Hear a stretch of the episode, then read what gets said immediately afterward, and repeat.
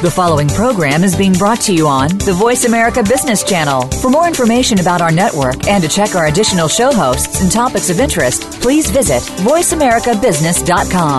The Voice America Talk Radio Network is the worldwide leader in live Internet talk radio. Visit VoiceAmerica.com. The views and ideas expressed on the following program are strictly those of the host or guests and do not necessarily reflect the views and ideas held by the Voice America Talk Radio Network, its staff, and management.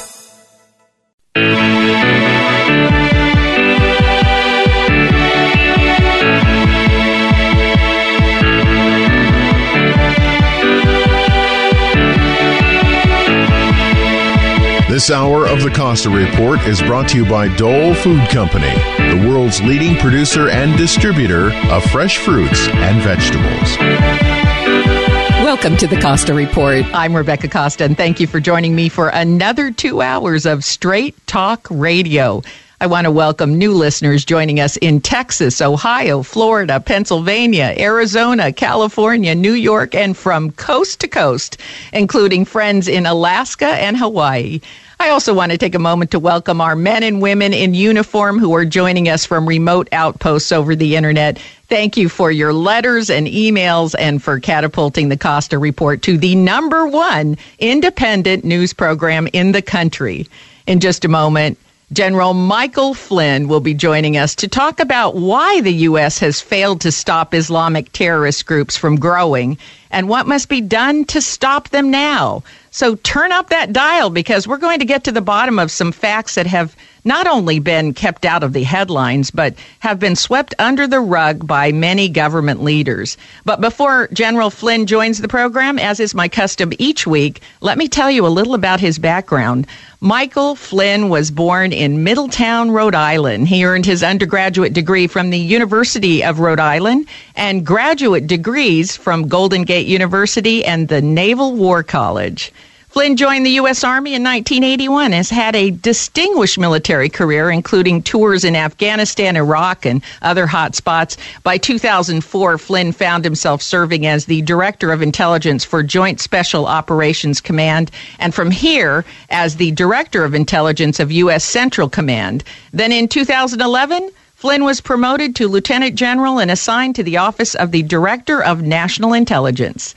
Six months later, President Obama nominated Flynn to become the 18th director of the Defense Intelligence Agency, a position Flynn stepped down from in 2014. A lifelong Democrat, Flynn surprised everyone with his endorsement of Donald Trump and vocal criticism of how the U.S. has responded to the threat of Islamic terrorism. His new book titled Field of Fight lays out a clear strategy for destroying ISIS and other dangerous factions, something that we're going to hear more about later in today's program. It's my pleasure to welcome to the Costa Report General Michael Flynn. Thank you for joining us today, General. Well, thank you so much for having me. And can I call you Rebecca, I guess, huh? Absolutely, but okay, I'm going to. St- I'm from a military family, so I'm going to stick to general if it's all right with you. That's great. That's Otherwise, great. I, I think I'm going to get a, a, spanking from my dad, and uh, he reminds me I'm not too old. that's it. I, I, think it's fair to say that regardless of uh, who assumes the White House job or a job as commander in chief, the military has a job to do, and that is to protect the interests and the citizens of the United States. So let's talk about these letters that have recently been signed by military leaders who oppose and also who support mm-hmm. Donald Trump. What what do you mm-hmm. say to folks who believe military leaders, like members of the media, ought to remain neutral? They ought to stay out of the fight. Yeah, I don't agree. I don't agree at all. I mean, there's a point in time, you know, when you're done serving in the military, you know, like like those of us that serve as, you know, for 20 years or 30 years, or in my case, almost 34 years, you you know, and you depart the service, you know, you don't stop being an American citizen, caring for the future of this country.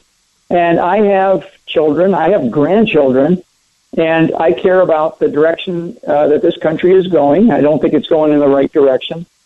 And so I made a very conscious decision when I when I got out that uh, I felt very strongly, and I was helping actually five of the candidates on the Republican side uh, because I didn't like any of the candidates on the Democratic side, and and so and then it ended up with Mr. Trump and here I am, uh, you know, uh, acting in an advisory role to Mr. Trump. So uh, we, no one should ever feel like they have to, you know, sort of hang up their their their conscience, their their their thinking, their belief system, their values, their principles. You know, when you when you depart the service. In fact, I want, I encourage, and I would love to see more of our men and women, uh, even if they only serve, you know, one tour as a and get out as a as a corporal or a sergeant. I would love to see more of them get involved in local, state, and national uh, politics because of just the level of corruption that we have in our, particularly in our federal government today. It's just extraordinary. Well, it speaks volumes that five of the GOP leading candidates sought you out for advice and your opinions. Now, on the one hand, no one knows or understands the security threat to the U.S. better than those who head up military intelligence. Mm-hmm. But on the other hand, is there danger that the military may become polarized like we see leaders in Washington becoming? I mean, isn't the politicization of the military a little dangerous? Well, it, it always is. I mean, we always have to we always have to guard against that. I mean, the the uh, the real uh, need for our uh, our military to have civilian you know civilian control of the military is paramount in our system in our in our republic, and it and it needs to be uh, it needs to continue to stay that way. What we have to be um, careful of, though, is that you know this is what I tell as I've counseled many many, particularly officers, but even even uh, even senior non-commissioned officers you know, there's a point in time in your career, especially for those of us that have, have spent our lives doing this, where intellectual courage becomes even more important sometimes than physical courage. You know, we expect physical courage on the battlefield, uh, but it, what's what's harder sometimes is the intellectual courage to to really say what you believe is true and and to say it up the chain of command as much as it is to say it down the chain of command. And I and I I really encourage our your listeners, your our the people that are certainly still serving in the military, to understand what I just said. You have got to have the intellectual courage, the fortitude, and and the and the ability to be able to say, "Hey, the emperor doesn't have any clothes, and this isn't working." Now, if you're directed to go do something, and it's not illegal, immoral, or unethical, then you have a responsibility to, to carry out that order. If you don't feel like you can carry out that order, even though it meets those, that sort of test, I, I guess, if you will, then you have to make another decision about whether you want to continue to serve in our armed forces. And and to me, and and I think this is really where it comes down to when you become a more senior officer, and certainly our senior non-commissioned officers, but the senior officers, the general officers, if you will, the flag officers, all this business about generals and admirals that you've heard in the media lately. I mean, all of them, all of us, care deeply about this country. Now we're going to have our we're going to have our different views about politics. I guess. I mean, I got, you know, last time I was in politics, I was a senior in high school. I don't, I don't, I don't enjoy this political cesspool that we have in this country right now, but it is what we have. It is what it is. You know, it is what we have. So, um, you know, what we need to do is we need to make sure that we, we present with, with people who have the experience uh, to be able to talk to some of the issues that we are facing. I mean, you know, and maybe we'll walk around the world here. And I don't know how much, you know, I'm on my soapbox right now, and I'm telling you, we, the next president of the United States, and in, in this country, our country, my country, faces perils unseen in the last 50 to 75 years. And, and it's everything from, you know, it's everything from what Russia is up to, both physically and on the internet. It's up, it's all the, all of the baloney that, that the Chinese keep spewing that, you know, they, the big handshake between President Obama and President Xi out of China about how China was going to stop attacking us on the on the internet, and they and they and they haven't done it. All the stuff that they're doing in the South China Sea, you've got a you've got a thirty something with the potential for nuclear weapons in North Korea, and God knows, you know, what's on his mind at, a, at any given time, and then the entire mess throughout Africa, the Middle East, and Central Asia with the rise of the Islamic State despite what tactical victories we might have in uh, places like Mosul or Aleppo or or in, in Ramadi or wherever in, in places like Iraq, this ideology has expanded globally. I mean, we're talking 25, 30 countries now that have had attacks in them in the you know in just the last few months. So, uh, I mean, this is bad. This is a very bad thing. So this is the this is the plate that the, that our current administration is handing with a bunch of failed you know, foreign policy This is the plate that they're handing to the next president, and and that president has to be ready. Well, I'll tell you that president is uh, inheriting quite a mess, uh, and uh, I think the American people are aware of that. Uh, but uh, it's a question of who's best qualified at this point right. to clean that mess up. Uh, we have to take our first break, but stay right where you are. We'll be right back with more from General Michael Flynn. You're listening to the Costa Report.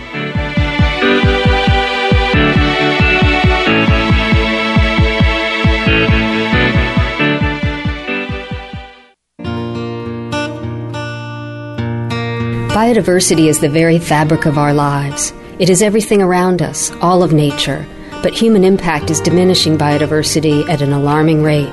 And because of that, the intricate web of biodiversity is unraveling in ways we don't fully understand, and our world is becoming less resilient.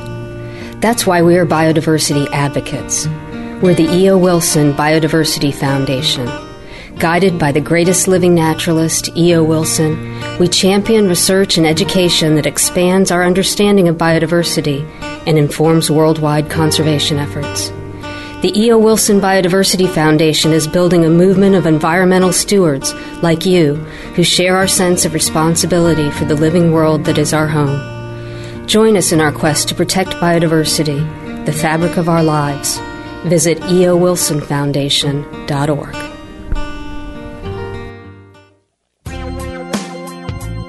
If you listen to the news today, you might come away with the impression that our biggest challenges are political and economic.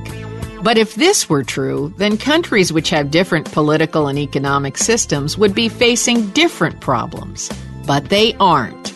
Every government and every nation is struggling with job creation, debt, immigration, climate change, terrorism, healthcare, energy, and wild swings in financial markets. So something else must be going on. That's why I'm inviting you to get a copy of The Watchman's Rattle, a book which shows how the Roman, Mayan, and Khmer empires once faced similar challenges and what we can do to avoid their fate. Visit RebeccaCosta.com today and get a copy of The Watchman's Rattle because once you do, you'll never look at the world the same way.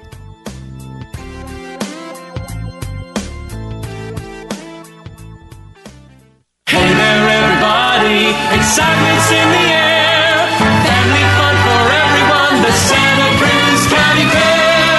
The Santa Cruz County Fair can pack this much fun into five full days. From Wednesday, September 14th through Sunday, the 18th, the fair once again becomes the showcase of the county. Come and see the creative works your friends and neighbors have entered. And while you're at the fair, plan to have some fun too. There's racing pigs, stampeding turkeys, Captain Jack the Pirate, and the Frisbee Dogs are all back. Rocket's Canine Comets are returning, and again this year they're supporting a cause close to their hearts. Pet adoption. The Puppy Palooza will surround their performance arena with adorable, adoptable dogs. And last year's new additions are back too, including Twinkle Time and a monster truck show on opening night. Check online for details and discount tickets at SantaCruzCountyFair.com. Santa Cruz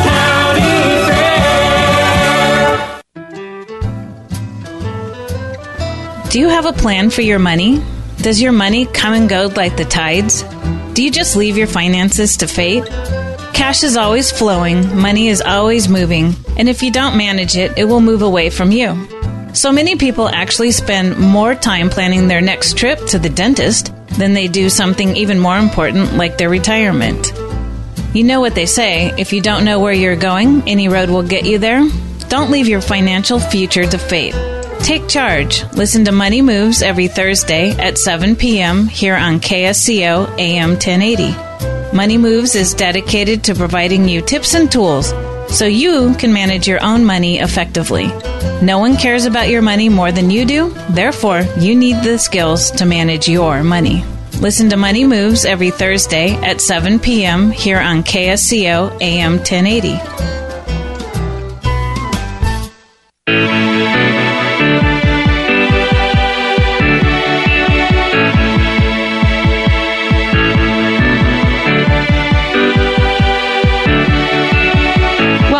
To the Costa Report. I'm Rebecca Costa, and my guest today is the former director of the Defense Intelligence Agency, General Michael Flynn, whose recent book, Field of Fight, lays out a compelling strategy for how the next president of the United States can defeat Islamic terrorism. And before the break, you were pointing out the fact that terrorism has been allowed to spread uh, and also grow in strength all around the world. And along those lines, you've pointed out that we often seem to be more concerned with where rather than why terrorism is spreading. Can you speak to that for a moment? Yeah, exactly. In fact, in fact, we have not been able to address the question why very well by the last couple of administrations. We were very good about where we wanted to go, you know, and we probably went to too many places. In fact, we, I know we went to too many places. Um, but why? Why is this? Why is this ideology spreading? And it, why does it seem to have so much support? And and it's something that you know. Again, we've been 15 years participating in this perpetual conflict, and at some point in time, we have to decide that we're going to actually win. That's number one. The the why of this thing, you know, it gets back to when we have presidents, and particularly the current administration, that refuses, I mean, just refuses to clearly define and identify the enemy that we are facing, you know, and, and rolls them up under criminal criminals and other sort of extremists that are out there. That is that does a disservice, frankly, to all of us who have ever served in the military, who have had to fight an enemy.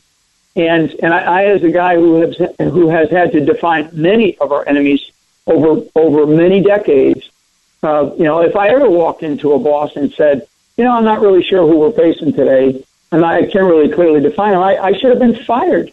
And and yet our president, you know, he he acts as though, well, it doesn't really matter what we call him. Yes, it does, because we are facing a virulent cancer that has metastasized inside of the Islamic ideology, and the numbers aren't like ten or twenty thousand in Iraq and Syria. You know, we're we're talking about maybe maybe it's one percent of the Islamic uh, world, which could be as many as a million people if you're talking about 1.7 billion Muslims on the planet. So, so this is a very serious problem. And when we see the growth of it in Europe, in the United States, in Africa, in uh, Middle East, of course, in, in Central Asia and Southeast Asia, I mean, this is a very, very significant problem, and it's a problem that, that uh, you know, ideologically we're going to have to deal with, just like we did with communism. We dealt with communism for for damn near 40 years to defeat that ideology. But there is a difference here. There, there's a difference here in that this is tainted with religion. I mean, we're a country that was based on religious freedom, and, and it's very hard when uh, when a, a group, uh, a, a state, says we're waging a religious war, and we don't want to be engaged in a religious war. We're we're waging a war on terrorism, not on religion. So there seems to be this just disconnect. Yeah, I'm sorry. I'm sorry, Rebecca. No, no, you're right. It, it's a big disconnect because we are waging a war against a political ideology, and the political ideology is radical Islamism. This is a political ideology. It, it's totalitarian, just like communism is, and you know, and remains. Uh, so, so you know, there's an interesting thing, and I write about this in the book quite a bit. You know, this sort of equality between totalitarian regimes and and this radical these radical Islamist regimes, how they treat their people, how they how, you know the structures that they use, the way that they the, the the certain type of legal system. I mean, it's a bit different in the Islamic ideology than it is in the communist ideology. But the, you know, then I'm really talking about the notion of Sharia law and how Sharia law is applied. Um, you know, and we don't even mention. I mean, I, you know, and I, I really go into some depth in the book about Iran. I mean, Iran is still that according to our own State Department, the leading state sponsor of radical Islamic terrorism. And so, I mean, that, has been designated as of 1984 during the Reagan administration, and it's still there. They are still at the top of the list today. So, yet here we are dealing with a country, and everybody. I think all of your listeners have seen the 400 million, the 1. Point, you know, 2 billion, or now it's 1.7 billion. You know, ransom fee for hostages, the 150 billion that we're giving them back in the uh, in the uh, the nuclear deal, and the, and a, we're giving the leading state sponsor of terror, terrorism a pathway to a nuclear bomb. I mean, how how insane is that? I mean, it's just I can't say it any other way. I mean, that, to, for us to be able to to cut a deal like that, and for anybody, and for you know, frankly, for one of the candidates, Hillary Clinton in this case, to say that you know this is going to lead to, to opening of of relationships. I mean, they have have already violated. Iran has already violated this this so-called deal a bunch of times just this year. I mean, with the firing of ballistic missiles there. You know, I, I say this a bit tongue in cheek, but their their national anthem seems to be "Death to America." Well, how should we be dealing with Iran? I mean, I, I understand your position, but Yeah. what do you do with a terrorist state? Well, uh, you know what? We were doing just fine with them under a, under an economic blockade and a big economic blockade, and they were they were at a point where you know honestly, you know, there's there's many other things that we could have done, and frankly, looking back, we probably should have done that with Iraq as well, and we made some really dumb decisions in the early part of last decade, and then even you know even dumber decisions when we pulled out of Iraq in 2000. But there's also the contrarian view that when you back these, you economically back these countries Uh-huh. into a corner, you do what we did with Japan. You make them desperate, and desperate nations do desperate things. But look at Japan today. I mean, you look at Japan. Well, today. that's true, but I'm not, I'm not so sure. We, I'm not so sure Japan was backed into a corner. Actually, Japan struck out at us just like, just like uh, Al Qaeda struck out at us on 9/11. I mean, I, I'm not. I don't. I don't necessarily buy the backing into a corner issue on on Japan. Japan aligned themselves with Germany, decided that they wanted, you know, dominant. They wanted dominant global power, and they and they uh, in the in the 30s all the way up until the time we entered the war in World War II um, they you know they were attacking deep into Manchuria and down into all all the way down into Singapore and started into East Asia or Southeast Asia. So Well, that is true, but but I you know I I well then let's point to a more recent example, North Korea as an example. I mean, the North Korean people are starving to death. That doesn't seem to be uh, quashing their ambitions to develop nuclear weapons uh, as far as the government's concerned. It doesn't Yeah, seem you to be that- working. Well, because China backs North Korea. China continues to use North Korea as a buffer against where what they perceive as their threats, which is principally Japan and the United States, to a degree South Korea. But Yes. you know, we say we say that this and this is a country that's that's under duress. North Korea now. This is a country Yes. that's under duress. But they also have a very sophisticated cyber capability. They have a very sophisticated weapons capability. They have a large army, and China backs them. So there has to be a different relationship that we have with China. I mean, I, I, I watch, and I've been, I, you know, I advised to a degree, and I supported, you know, various leaders in our in our political uh, hierarchy, and they went around the world on different trips to to go visit with world leaders. You know, and I'm I'm watching our our current leadership and how other countries are dealing with our president. I think, I, I believe, in such a disrespectful way. And you know, I mean, here here's here's President Obama meeting with President Putin just a couple of days ago, and 24 hours after the fact, a Russian jet. I mean, literally, is 20 feet away from a from a U.S. Uh, naval. I believe it was a U.S. naval aircraft flying around out in the Pacific. I know it was it was pretty unbelievable that that had happened. Very offensive. Now we have to take oh, another commercial break, but stay tuned. When we come back, we're going to find out why General Flynn claims there may be as many as 1,000 ISIS members residing in the U.S. today. You're listening to the Costa Report. In the opening of All Quiet on the Western Front, Erich Maria Remarque wrote, This book is to be neither an accusation nor a confession, and least of all, an adventure, for death is not an adventure to those who stand face to face with it. It will simply try to tell of a generation of men who, even though they may have escaped its shells, were destroyed by the war. Today, Project Healing Waters offers men and women that have escaped the shells of war the opportunity to heal by teaching our returning veterans to fly fish in some of the most beautiful, tranquil rivers in our country. These natural surroundings have the ability to restore the human spirit, and with your help, Project Healing Waters is able to reach out to thousands of our men and women in the military every year. For information on how you can help, go to projecthealingwaters.org. Please give and give generously to those who have put their lives on the line for you. That's projecthealingwaters.org. Help those who have escaped the shells of war and need your help to come all the way back.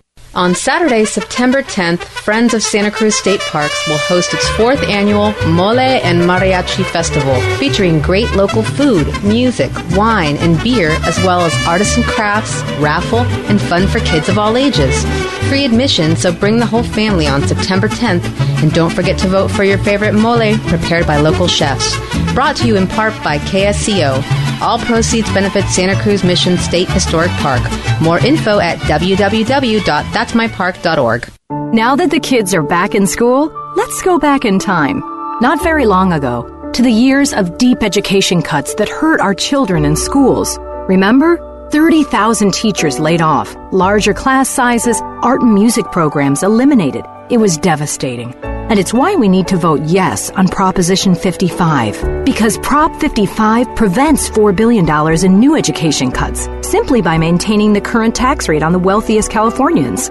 And Prop 55 provides strict and specific requirements for accountability and transparency, ensuring the money goes directly to our classrooms, not to administrative costs. We can't go back to cuts that hurt our kids. So help our children thrive by voting yes on 55. Paid for by Yes on 55, Californians for Budget Stability, sponsored by teachers, healthcare providers, doctors, and labor organizations. Major funding by California Hospitals Committee on Issues, sponsored by California Association of Hospitals and Health Systems and California Teachers Association Issues PAC Committee. Hi, I'm Celeste Friedman, inviting you to Bubbles, Bangles, and Bows. Join the Watsonville Soroptimists at our annual fundraiser Saturday, September 10th from 3 to 8 at the Seascape Golf Club. Enjoy live music by Travis Palmer, excellent edibles by Chef Jeff Hickson, bid at Terry Medina's auction, and wash it all down with ice cold champagne. Call Joanne Veer for reservations at 724 8622. That's 724 8622. We're headed for the warmest weather of the year. I'm Charles Friedman. Before you turn on that air conditioner up to max, give a thought to the safety of all the electrical circuits that keep you cool. Best way to check on the safety of your electrical circuits is with the help of Chris Jensen and the staff at JM Electric. Chris, what should we be watching out for? Thanks, Charles. It is really important to be mindful of the electrical circuits that power air conditioners. Any electrical leak from these circuits is a real fire danger. You may not be able to see the electricity leaking from the circuits behind your walls, but JM Electric's state of the art testing equipment can find them. And JM Electric is happy to help folks out with a free home assessment to see if the current safe testing service is right for your home. Give us a call at 422 7819. Go straight to jmelectric.com and take the home electric safety test. After you answer 12 yes or no questions, you'll have a good idea about how safe to feel. If you don't feel safe, call JM Electric and ask for a free current safe home assessment. That's JM Electric at 422-7819. You'll sleep well at night.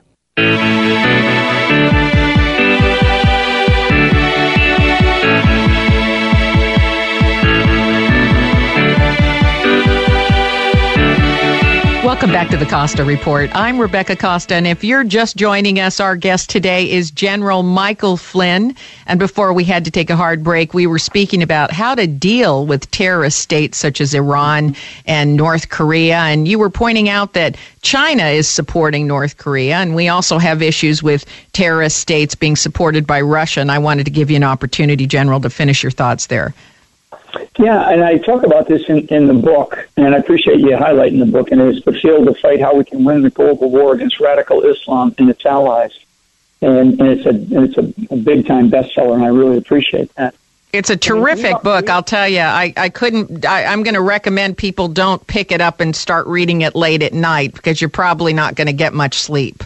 it's hard to put down. yeah, well, thank you for saying that. Uh, you know, uh, this is a message. The, the book is a message, and it's a book about what we face, and it's not just radical Islam. It's it, it is part of the of the subtitle of the book and its allies. And I address some of these allies, and Russia is one of them. Uh, Venezuela, Cuba, North Korea, and so these are you know these are these are part and parcel of these you know again these to, sort of totalitarian regimes that align themselves with radical Islamic views and, and regimes that we have around the world.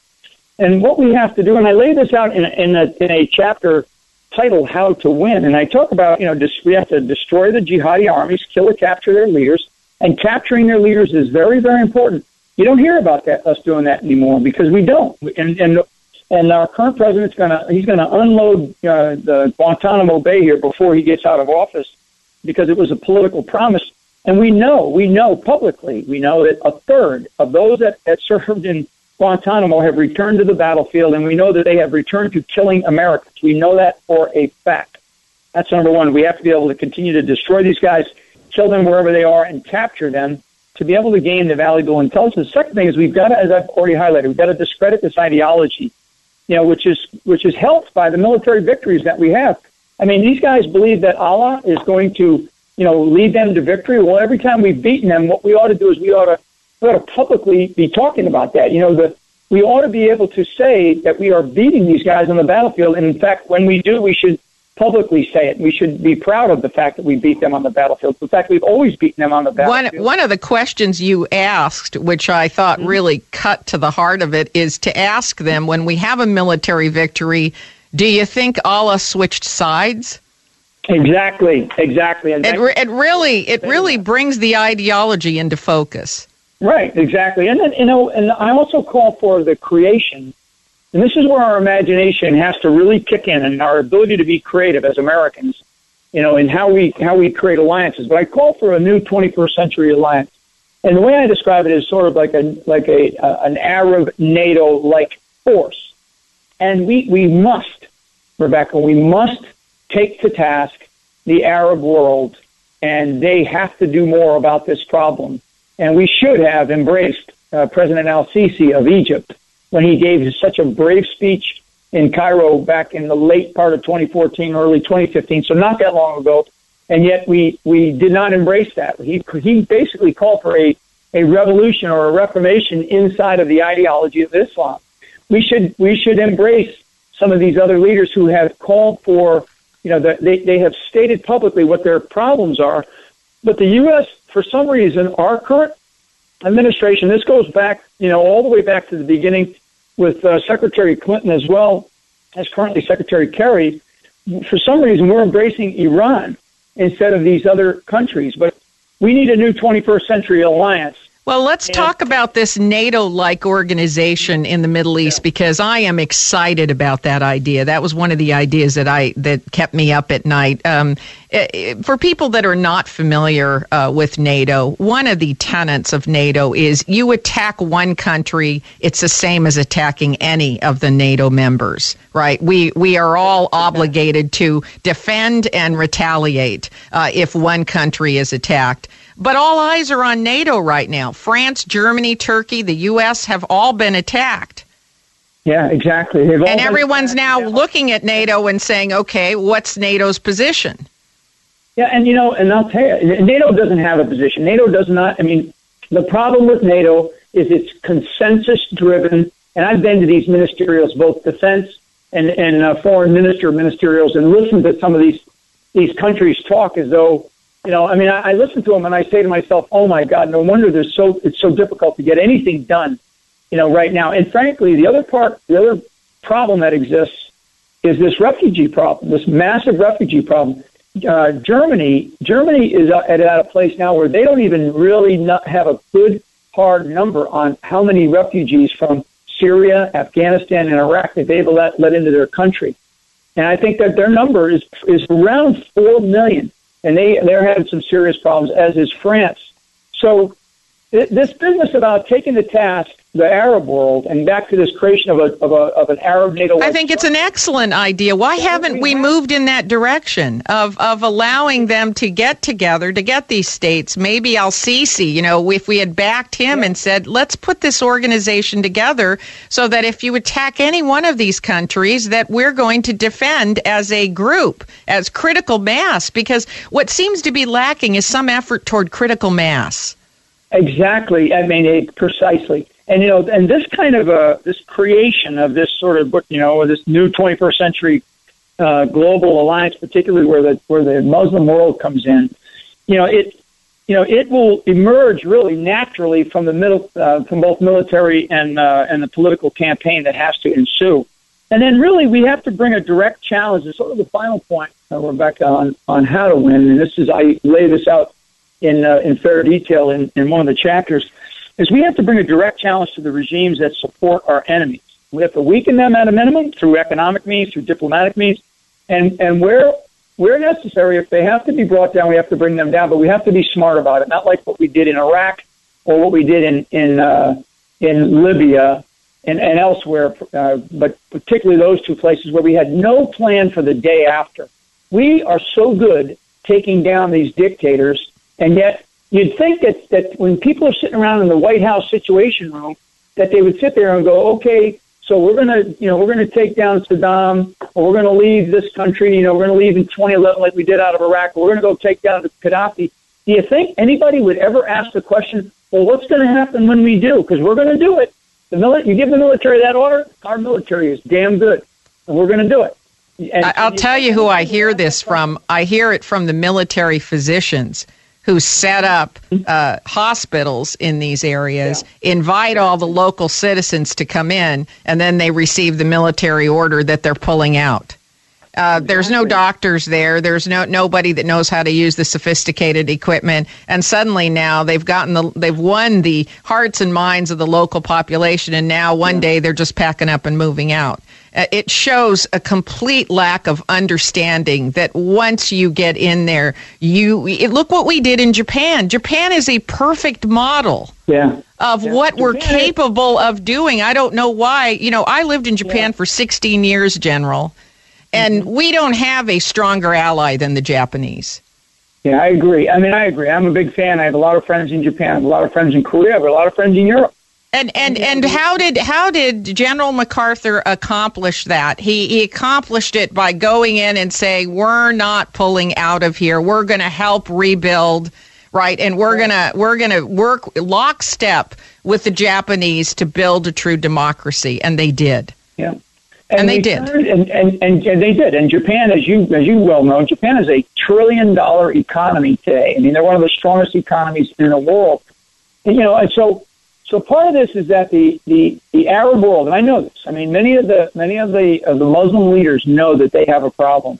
They need U.S. leadership to step up. I mean, and again, I, I address this in my book about from some of the intellectuals in the in the Muslim world who actually look at us and and they say to us, you know, don't don't look at us like you know, don't see us as a bunch of idiots.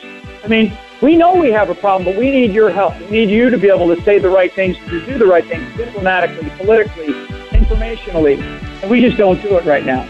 General, we have to take our last break, but we'll be right back to hear more about General Michael Flynn's book, Field of Fight. If you don't have a copy, go out and get one right now. You're listening to the Costa Report.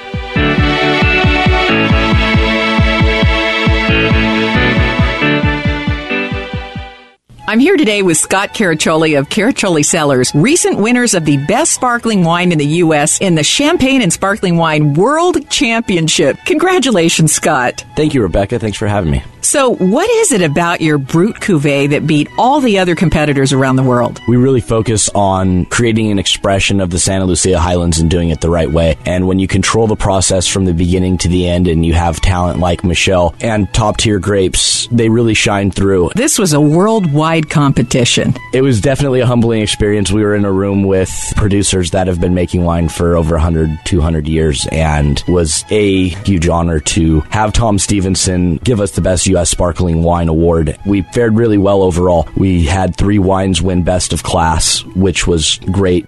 Visit the Caraccioli Tasting Room on Dolores Street in Carmel by the Sea, or find us online at caracciolicellars.com or reach us by phone 831 622 7722.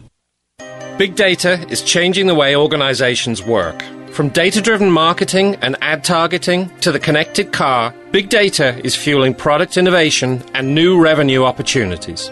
It's creating a culture in which business and IT leaders join forces to realize value from all data. They infuse analytics everywhere and make speed a differentiator, gaining competitive advantage from faster, more informed decisions. Leading organizations are creating new business models, developing new roles, and defining new big data architectures, including an infrastructure that can manage and process exploding volumes of structured and unstructured data, in motion as well as at rest, while protecting data privacy and security. Find out how IBM Big Data and Analytics can transform your business. Visit www.ibm.com slash big data today. Paid for by No on Z. Stop the oil and gas shutdown. Major funding by Aera Energy LLC and Chevron Corporation.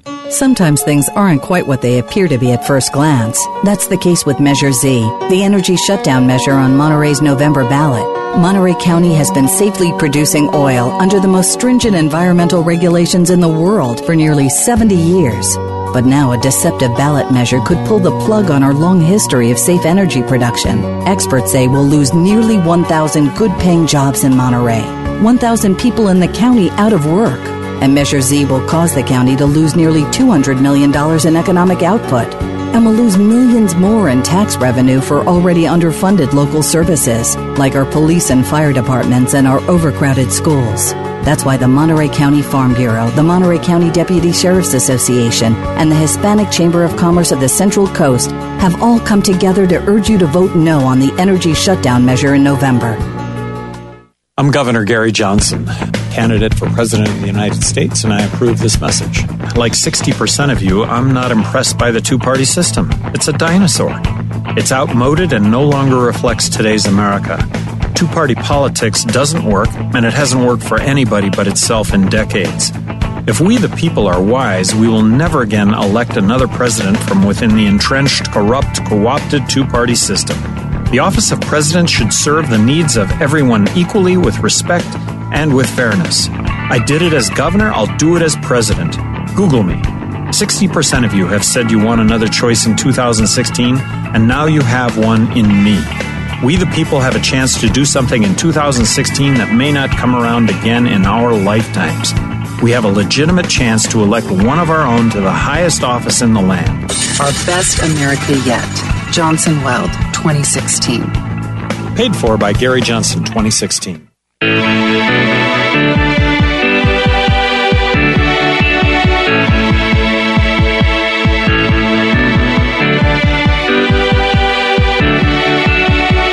Welcome back to the Costa Report. I'm Rebecca Costa, and we are speaking today with General Michael Flynn, whose riveting new book, Field of Fight, lays out a clear plan for defeating Islamic terrorists and their sponsors. And before the break, we were talking about a need to have a detailed plan for what to do once our military prevails in places such as Iran and Afghanistan. Hi, Rebecca. Yes. Yeah, I'm sorry. So, do you want me to keep going? Yes, absolutely. We're we're back on we're back on the air, General, and I appreciate you uh, staying with us. This is such an important topic, and you know, oftentimes I watch you on these uh, television shows and and new and uh, the major networks, and they and they give you all of three minutes to talk. Yeah. And you know these are not these are not simple issues. We, we can't get to anything. We we can't get to anything of substance in two minutes. So I really appreciate you laying the story out for the folks that are listening today. We've got two and a half million listeners across the United States, and they want to. You know they're intelligent people. They want to. They want the full story. So uh, this Yeah, is why you know we we try to we try to get a little bit more in depth. So appreciate you hanging in there. Let's talk a little bit about the fact that we don't seem to have an after the victory plan as we did in Japan, as an example. Yeah, and that's and exactly we we continue and we do not learn lessons very well. We continue to go into these conflicts, into these wars, without you know any any real afterthought as to what we're going to do next. I mean, it's and, you know I just when I look at the last fifteen years alone, never mind the last you know forty five or so, we we just have done a poor job of that. And and and this to me, this is this is just practical common sense. From the military perspective, you know, I know, and this is where this is where there is a bit of a, you know, I challenge our military leaders, those that are still in uniform at the senior ranks, you know, to sit there when they're in, when they're in these sessions with the political policy makers, the politicians, and the politicians want to go do something that we know is going to cost American lives, and it's going to place our families, you know, at sacrifice. It's going to place the, the men and women in uniform at sacrifice. I mean, this is unbelievable. If you sit there and you say, "Okay, we're we're ready to go," and you don't know what is next, I mean, we cannot we cannot participate in perpetual conflict any longer. there was a report that came out about just a couple of days ago, Rebecca, that uh, two days ago now, I, th- I think, it, it, the report showed that the cost of the war since 9/11 up till this point has cost a, our country six trillion dollars. That's an unimaginable number for anybody, and and but it's a, it's a, it's unbelievable. And to me, I mean, so so when is this thing going to end? I mean, this president has already demonstrated that he can't end it. He's he's you know he's sort of throwing his hands up in the air, and part of it is because they just have a lousy strategy that we're following, that we're executing. Our great military, our great men and women in, in our in the uniform, and their families, and I never want to forget the families that are sort of the backbone of of our military, and they're and they're in there fighting tooth and nail, hanging behind, and sacrificing, just like our men and women who are serving in combat do. They will go and they will do whatever they're asked to do, like they continually do and we go on these rotation after rotation after rotation. I've had one of my sons do three rotations into Afghanistan. I mean, I, I, I am not going to sit as an American. Now, I'm back to your very first question at the very top of the hour when we started. I am an American, and I believe in the future of this country. Our country's going in the wrong direction. We cannot afford to stay in perpetual conflict any longer. And there is no enemy that's unbeatable. This enemy is very beatable and we shouldn't go, all oh, these guys are everywhere. No, we can go beat these guys, and we, but we have to use some creativity and imagination, and we have to be able to go in there and sort of, you know, untie the hands of our military leaders. And that was really, you know, I mean, I think the big point that has come out is that our military leaders, they have their hands tied. You know, I mean, when, when, and I'll give you one example. A 120 vehicle convoy departing Mosul and they're taking you know the ill-gotten goods out of there, like oil and some other and some other things that they're going to sell on the black market. And our our air power, quote unquote air power, who could destroy those things in a matter of seconds, which could destroy that 120 vehicle convoy. They were not allowed to shoot that convoy because because of potential quote unquote collateral damage. Now, so, I mean, this is a this is a military logistics convoy that the Islamic State is using to to basically fund their efforts. We we had good information on this. Was just recently. This is like in the last two months, and our military was not allowed to shoot it. So I bring out some of these examples in our book. Now let me jump. I'm going to jump real quick because of time, Rebecca, to the homeland. Okay. Yes, I, I, you have said yeah. that you think that there's as many as 1,000 uh, Islamic State supporters residing in the U.S. I think everyone's horrified by that number. Yeah, yeah, actually, and actually, it's it's it's potentially worse than that. I mean, the, the FBI director has stated that they have at least 1,000 cases in play that are Islamic State related, and they have them in all 50 states. So the, the size of the problem is probably worse than we believe. And this gets back to all this nonsense, and but especially coming out of the leadership and the administration and the leadership uh, in the Homeland Security about you know all these movements that we have. We we should be you know cherishing our men and women that are in our law enforcement that are, our law enforcement professionals at federal, state, local, and tribal levels and give them the resources, give them the things that they need. You know, we, we have, well, to back up one second, we don't even know how many illegal immigrants we have in this country. We do not have a good idea about that number. People just say it's about 20 million. Uh, that number, you know, we've been we've been saying that number for about five or six years. Right. I used to live on the I used to live on the southern border of this country. I lived there for a couple of years at different times, and they would routinely catch hundreds, if not thousands, of illegals crossing the border all the time. And now we know we know that the Islamic State and we know that organizations like Hezbollah, which is the terrorist arm of Iran, have said that they are going to infiltrate into some of these refugee flows coming into our country. So I, mean, we, I, I, will tell you something, General. I, I thought it was very brave after the attack in Brussels that the Brussels mm-hmm. police came forward and said, we don't have near the manpower to follow every possible exactly. terrorist in our country. And I thought that was incredibly brave to admit they don't have the bandwidth to do it. They're they completely overwhelmed. And I, I thought that more uh, law enforcement individuals would come forward in other countries, and some did, and said we have the same situation uh, right now as well. Uh, I don't do. see how you can fo- possibly have enough manpower to follow every one of these cases. Well, well, I mean, part of it is, and so and so, so we do need to we do need to increase the, the resources, the manpower in these organizations, particularly organizations like Immigrations and Customs, our Customs and Border Patrol. I mean, they need the resources, and they need some of the technologies that we can bring to bear too. I mean, you would be stunned at what they uh, have to use. I mean, I know what our best forces in the military use, and we have some really uh, some great capabilities our law enforcement professionals in certain cities and certain places are okay and they do a pretty good job with what they have. But at the federal level, I mean, they're under resourced, they're undermanned, and they're overwhelmed. And yes, and I, I think in, the, in my book, in my book, I, I do.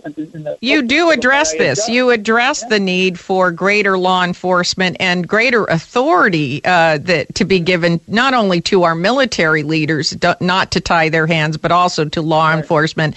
Uh, General, that is just about all the time that we've got today. But I, I do want to uh, mention the book again. It's called Field of Fight. If you haven't picked up your copy, go to Amazon right now. Do it right now. Uh, and before we say goodbye to you, let me take this opportunity to thank you for your service to our country and for taking time to speak with us today. Thank you, General Flynn. Thank you so much, Rebecca. Anytime and have me on again. I love it. Absolutely. Uh, you, you're welcome anytime, General. If your station is leaving us after this hour and you have a question or comment to make about our interview with General Michael Flynn, you can email me at RebeccaCosta.com or drop me a note on Facebook, Twitter, and LinkedIn. We are all over the internet, easy to reach. And if you missed the full interview with Flynn or any of our other guests, you can download previous episodes of the Costa Report from Apple iTunes, Podbean, our YouTube channel, and also our website at RebeccaCosta.com. My guest next week, the powerhouse behind Bill Clinton's successful campaign, Mr. James Carville, will be here to talk about the high unfavorability ratings of the candidates, too many undecided voters, and what we can expect to see between now and Election Day. So mark your calendars. That's James Carville next week, right here on the only news program that puts policy ahead of politics. Now stay tuned for another hour of Straight Talk Radio. You're listening to the Costa Report. Thank you.